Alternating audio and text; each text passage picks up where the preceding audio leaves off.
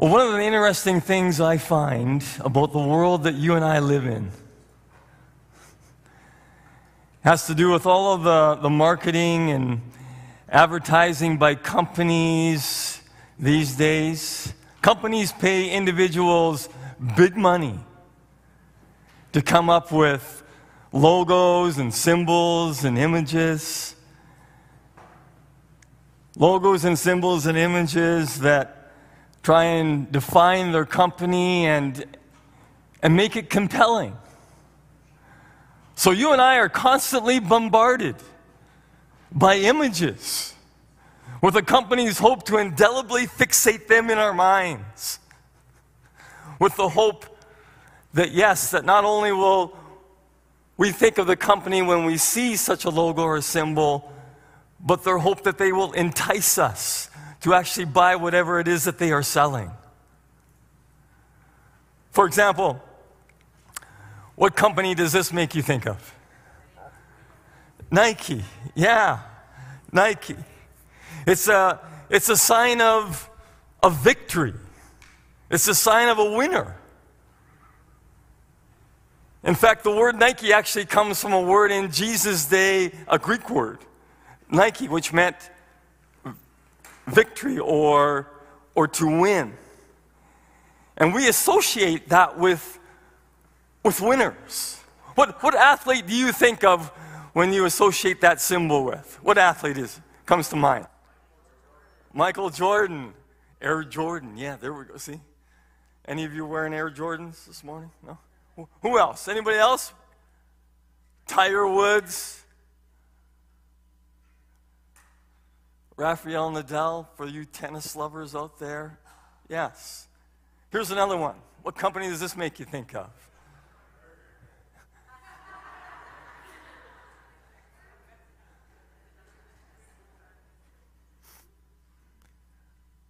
Sorry, now my mind's distracted by Dan. I, am thinking Burger King. I got to get the logo. You know, I got to get their their taglines right. That's Burger King. That's have it your way, right? That. McDonald's, yes. You deserve a break today. Did you know that? That's, that's the sign of abundance. That's the sign of abundance. McDonald's, the home of the Happy Meal, the meal of great joy. You know, when little kids see this logo, their hearts start to beat a little bit fast. If I could just have one of those Happy Meals, I will be so happy, they say right? You can get it fast. You can get it cheap. Well, maybe not so much anymore. I don't know. You can get it through a drive through so that you and your whole family can drive through with a van and get a whole meal the way God intended your families to eat, right? Right? Isn't that true? In fact, you know, if you have little kids, you, know, you could probably even if they're hungry, you could probably even go out to the van right now and get a whole meal for them, right? Just rummaging through the van. Old, cold french fries stuck in between the seats, right? It's a sign of abundance. How about this one? If you were here last week, you ought to know what this one is, right? Or if you were online, or if you were here or maybe if you don't remember, this is, yeah, this is the logo. Next slide. This is the logo of the Free Methodist Church, the denomination that we at Arlington Woods are associated with. If somebody asks you, say, what do Free Methodists believe about fill in the blank? Did you know that you could go to the Arlington Woods website and with a little bit of navigation, you could come across statements of faith that are summary statements about what we believe the Bible says about God, about Jesus, about the church, about marriage, about the end times, a number of things. A number of things that it would speak about. And the logo points to some of those things. Some of those things which we are fleshing out in this series that we are calling Defining Our Faith. What is at the center of our logo? What is it? the cross, yes. And last week, Pastor Mike, if you were here or you were online, Pastor Mike fleshed out for us the significance and the meaning of the cross. How it is that it really is, it's the crux of our faith. It all starts there. Think about this an instrument of death is at the center of our corporate logo. This is not the sign of a winner. This is not the sign of abundance. This is a sign of death. It's a sign of ultimate loss. And last week, Pastor Mike helped us to understand its significance and meaning and why it stands at the center of our Christian faith. This morning, I want to speak to two other symbols that are in our corporate logo, and one of them here is represented, it's by the, the red square Scripture or, or the Bible. Red because it signifies or is representative of the Word, the Word that's been made flesh, right? The Word who is Jesus, who has become flesh. And then I'm going to briefly say something a little bit about tradition and its significance and what it's represented by the hourglass there. The other two symbols,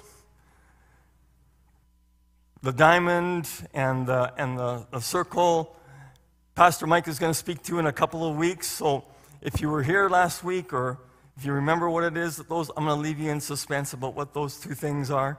Okay? But what I will say, however, is that next to the cross, the red square, represented by Scripture and the Bible, next to the cross, Scripture is. It is the cornerstone of our faith. It's the cornerstone of our faith. The other three symbols, when considered together with Scripture, they help us shape our understanding of our faith, but they are not given equal weighting to that of Scripture. Scripture stands at the forefront of all four of those symbols. So let me just share with you a few parts of our statement of faith on the authority of the Bible. And you can, as I say, you can come across this in the Arlington Woods website, and there's a lot more than I'm going to flesh out here this morning. But this is the beginnings of our statement, and you can read the rest on the website. This is how it begins. Says this The Bible is God's written word, uniquely inspired by the Holy Spirit. It bears unerring witness to Jesus Christ the living word. The Bible has authority over all human life. So it says it bears unerring witness to Jesus Christ, meaning that it speaks, it speaks to what is true and accurate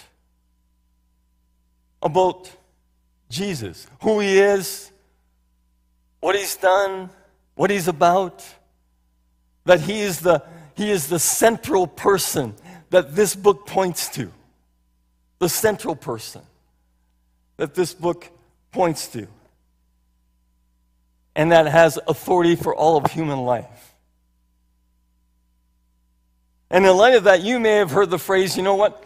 You may have heard this phrase, we are people of the book. Have you heard that? And in one sense, it's true. This is the book. But it might be more or better to say that we are people of a person. Because we are a people that this book points to, right? And that person is Jesus. This is who this book points to the person of Jesus. This is how we learn about him and what we find out to be what is true about him.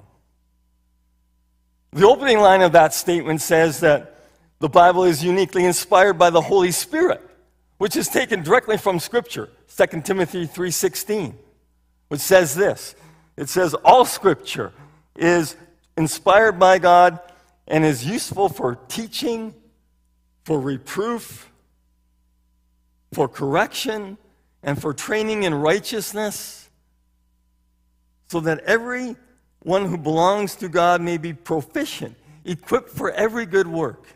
That's the New Revised Standard Version. The NIV, or the New International Version, puts it a little bit differently. It says this the NIV All scripture is God breathed and is useful for teaching, rebuking, correcting, and training in righteousness, so that the servant of God may be thoroughly equipped for every good work. The Bible is inspired by God or is God breathed? Somebody may challenge you at some point and say, You mean to say that I am to take just at face value? Just to take at face value that what this book is saying, or it came to us through human authors as God moved them, illuminated through the power of the Holy Spirit? But as Pastor Greg Boyd reasoned with his father, whom I talked about last time, the strongest reason for me believing that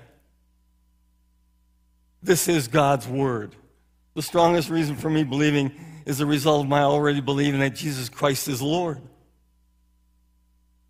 Jesus being Lord is reasonably evident through eyewitness accounts, as recorded in the gospel accounts, where people had given witness to or had seen him do things like healing people, a paralytic who was desperate to come through a thatched roof. Luke 5:18. A man born blind who can now see. John 9 6. A brother of Mary and Martha who was raised to life after being dead in a tomb for four days. Luke 11 18. And then, of course, there was also Jesus himself who was resurrected, after which he had appeared to hundreds of people who had testified to it. And on top of that, Jesus himself, during his earthly ministry, believed that the Old Testament was God's Word. His conviction runs throughout his teachings in the New Testament.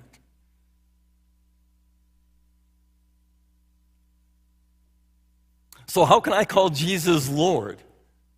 How can I call him Lord and at the same time refute parts or any part of the Bible that he himself holds as God's Word? I may not fully understand everything that is contained within these pages. I may wrestle with some things that are actually contained within. But I cannot, I cannot elevate my reasoning above the authority of Jesus in which he holds that as God's word. I just can't. So the Free Methodist Church affirms that the Bible is uniquely inspired by the Holy Spirit and has authority for all of human life.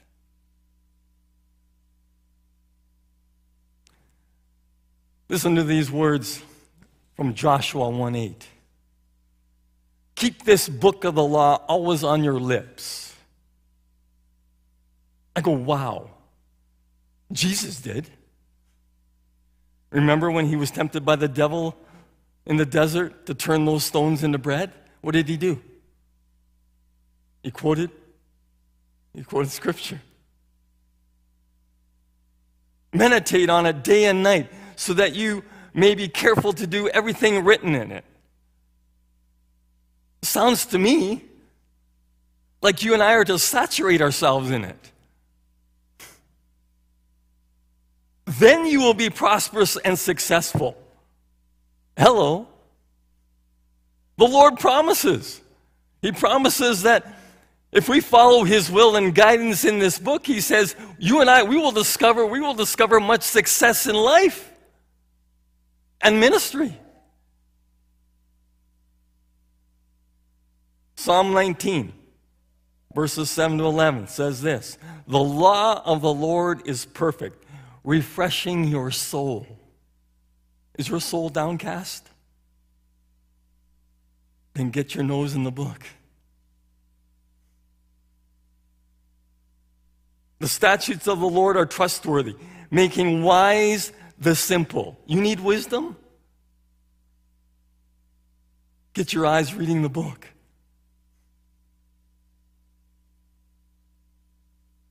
The precepts of the Lord are right, giving joy to the heart. The commands of the Lord are radiant, giving light to the eyes. It's life giving. The fear of the Lord is pure, enduring forever. The decrees of the Lord are firm, and they all of them are righteous. They are more precious than gold, than much pure gold. They are sweeter than honey, than honey from the honeycomb. By them your servant is warned. In keeping them, there is great reward. Wow. Hmm. There, there are similar passages we could point to. These two happen to come from the Old Testament, and I have purposely chosen two from the Old Testament. Because when it comes to the Old Testament, well, let me say this. Let me first of all say what the Free Methodist statement is on the authority of the Old Testament. It says this The Old Testament is not contrary to the New. Both testaments bear witness to God's salvation in Christ. Both speak of God's will for his people. The ancient laws for ceremonies and rites and the civil precepts for the nation of Israel are not necessarily binding on Christians today, but on the example of Jesus Christ, we are obligated to obey the moral commandments of the Old Testament. Did you know that there is a trend in North America today to push aside the Old Testament? There is a, there is a well known pastor in the United States. If I were to mention his name to you, you would know who he is. I'm not going to say it, nothing's gained by it. But he said this Would you consider unhitching your teaching of what it means to follow Jesus from all things Old Covenant, Old Testament? When it comes to stumbling blocks to faith, the Old Testament is right up there at the top of the list. He calls the Old Testament a stumbling block. The Old Testament is not a stumbling block. It's Christians who don't know the Old Testament who are the stumbling block. And there are many within the Western church who don't understand the Old Testament. They don't know it. But as we highlighted earlier from 2 Timothy 3:16, all what? Yeah, all scripture is God breathed and is useful for teaching, for training up in righteousness, for every good work. The Old Testament is part of God's unfolding revelation of Jesus. Remember, the scripture for Jesus was what? Hello? The scripture for Jesus was what? The Old Testament. The scripture for the apostles and the early church was what? The Old Testament. For the most part, it was the Old Testament. Yes, not, not the new. And there are many teachings that are only addressed in the Old Testament. You want to know what the Bible has to say about abortion? Go to the Old Testament. You want to know what Scripture says about disrespecting the elderly? Defrauding workers of their wages? Mistreating disadvantaged people? Go to the Old Testament. You want an explanation for why we are here? Creation? Go to the Old Testament. You want to know what's wrong with the world? Go to the Old Testament. You want to know God's plan and His plan for it? Go to the Old Testament. You want to know what He's doing about evil? Go to the Old Testament. You want to know how God deals with fallen or blesses and pursues fallen and broken people? Go to the Old Testament. All which is to say that the church, the church has to come up to speed and know the Bible from cover to cover, Old Testament and New, and New Testament, to know the beliefs and the right way of thinking. All of it, for all of it, has authority over human life. I'm just going to say just a, a, few words about tradition and its role with, with who we are as people of faith in the Free Methodist Church. And it is represented here on our, on our logo by the hourglass, okay? Symbolizing the passage of time because over time, we have a rich, rich, rich history. We do. We have a rich history of belief and practice that has been passed down over centuries in the Free Methodist Church, beginning with a man named John Wesley and the Christian movement, movement itself, even going back to the early church. So, in other words, you and I, we have been influenced. We have been influenced and shaped by others. That's who tradition ultimately points to those who have gone before us and their understanding of Scripture.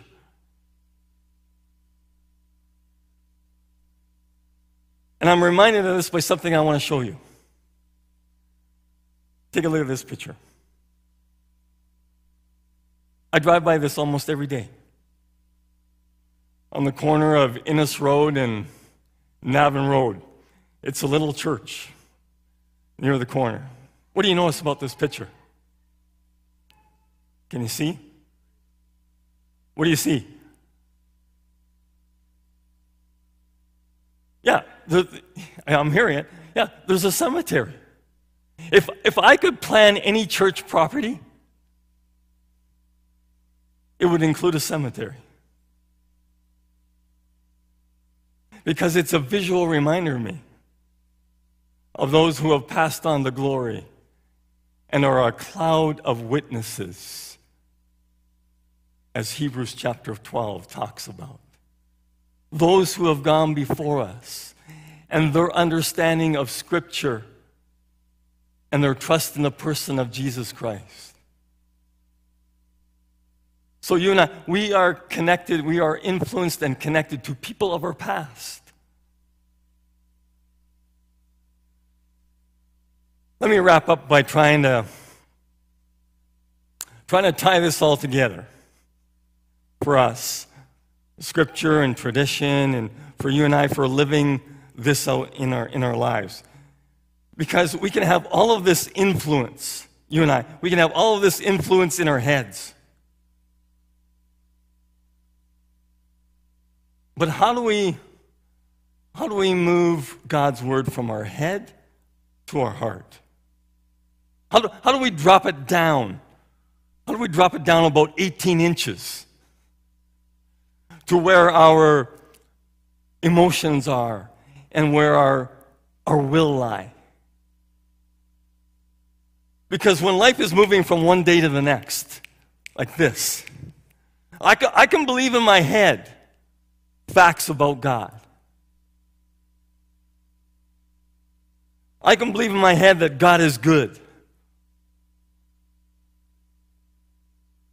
But how do I live that out in my heart? If I am, if I might be overwhelmed. If I'm going through a tough time, I can believe in my head that God is my protector, but I can still be afraid. I can believe in my head that God is my provider, but I can still be incredibly anxious. And in those moments of fear or anxiety, God doesn't remind us about how great we are. He can, re- he can remind us about how great He is, of His promises, of Him being with us. That He will answer us in our, in our call, in our time of need. That He will guide us and direct us if we stop and ask Him and we stop and we listen for his still small whisper. The problem is, is that all too often you and I, you know what? All too often you and I are directed or we let our emotions guide us or direct us in making decisions. You've heard somebody say, ah, just follow your heart. Heard anybody ever say that to you? Just, just, just follow your heart, right? That's not good counsel. Making choices based upon what feels good or right is not good advice. That has often led me into trouble. Dallas Willard once said this. He said, Feelings can be good servants, they, they can serve you well, but they are disastrous masters. Mm-hmm. Emotion without truth is dangerous. It can lead to regrettable consequences. You and I, we are not to be guided by our emotions. We are to be guided by our mind. Romans 12, 2 says this Be transformed by the renewing of your mind. Then, then you will be able to test and approve what God's will is His good, pleasing, and perfect will. Our mind is to be subject to and guided by the scriptures and the Holy Spirit. So that once our mind has made the proper determination of what to do, about doing something, then emotion can be helpful in motivating us to do the right thing. So, for example, the Good Samaritan who helped the man at the side of the road, he felt compassion and he did something but he was guided by the mind, motivated by emotion, and then moved into action. All of which is aided by our responsibility to ensure that our emotions are righteous and healthy, meaning that our emotions have to be subject to God's Word and the Holy Spirit and our mind. And the only way that I know for us to be able to take God's word and move it from our head to our heart is by a discipline of meditating on God's word, ruminating on God's laws, reflecting on God's truth, rehearsing God's works and deeds, hiding God's word in our heart.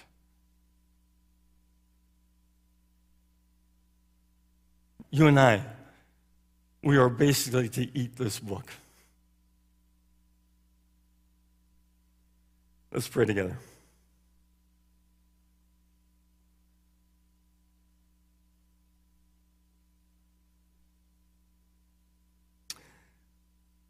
Father, thank you for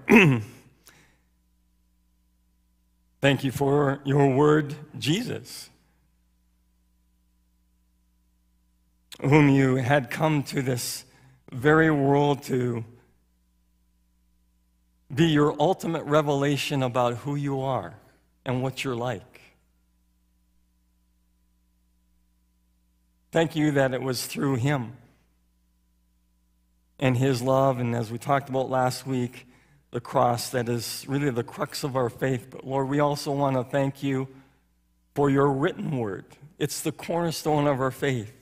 It's where we can learn about your precepts and statutes and laws and principles and precepts as we've talked about already from Psalm 19.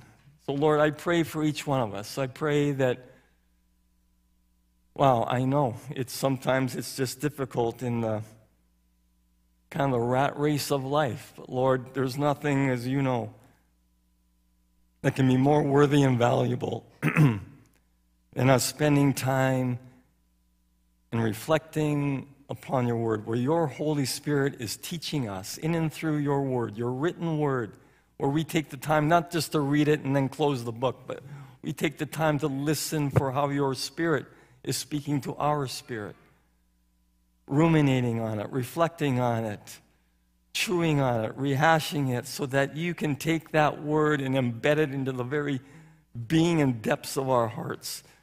Because it's your goal not for us just to be knowledgeable about you, but for us to actually be living beings that breathe Jesus in our everyday life.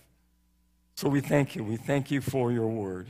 Help us to be disciplined and habitual in eating your book. And we pray this in Jesus' name. Amen.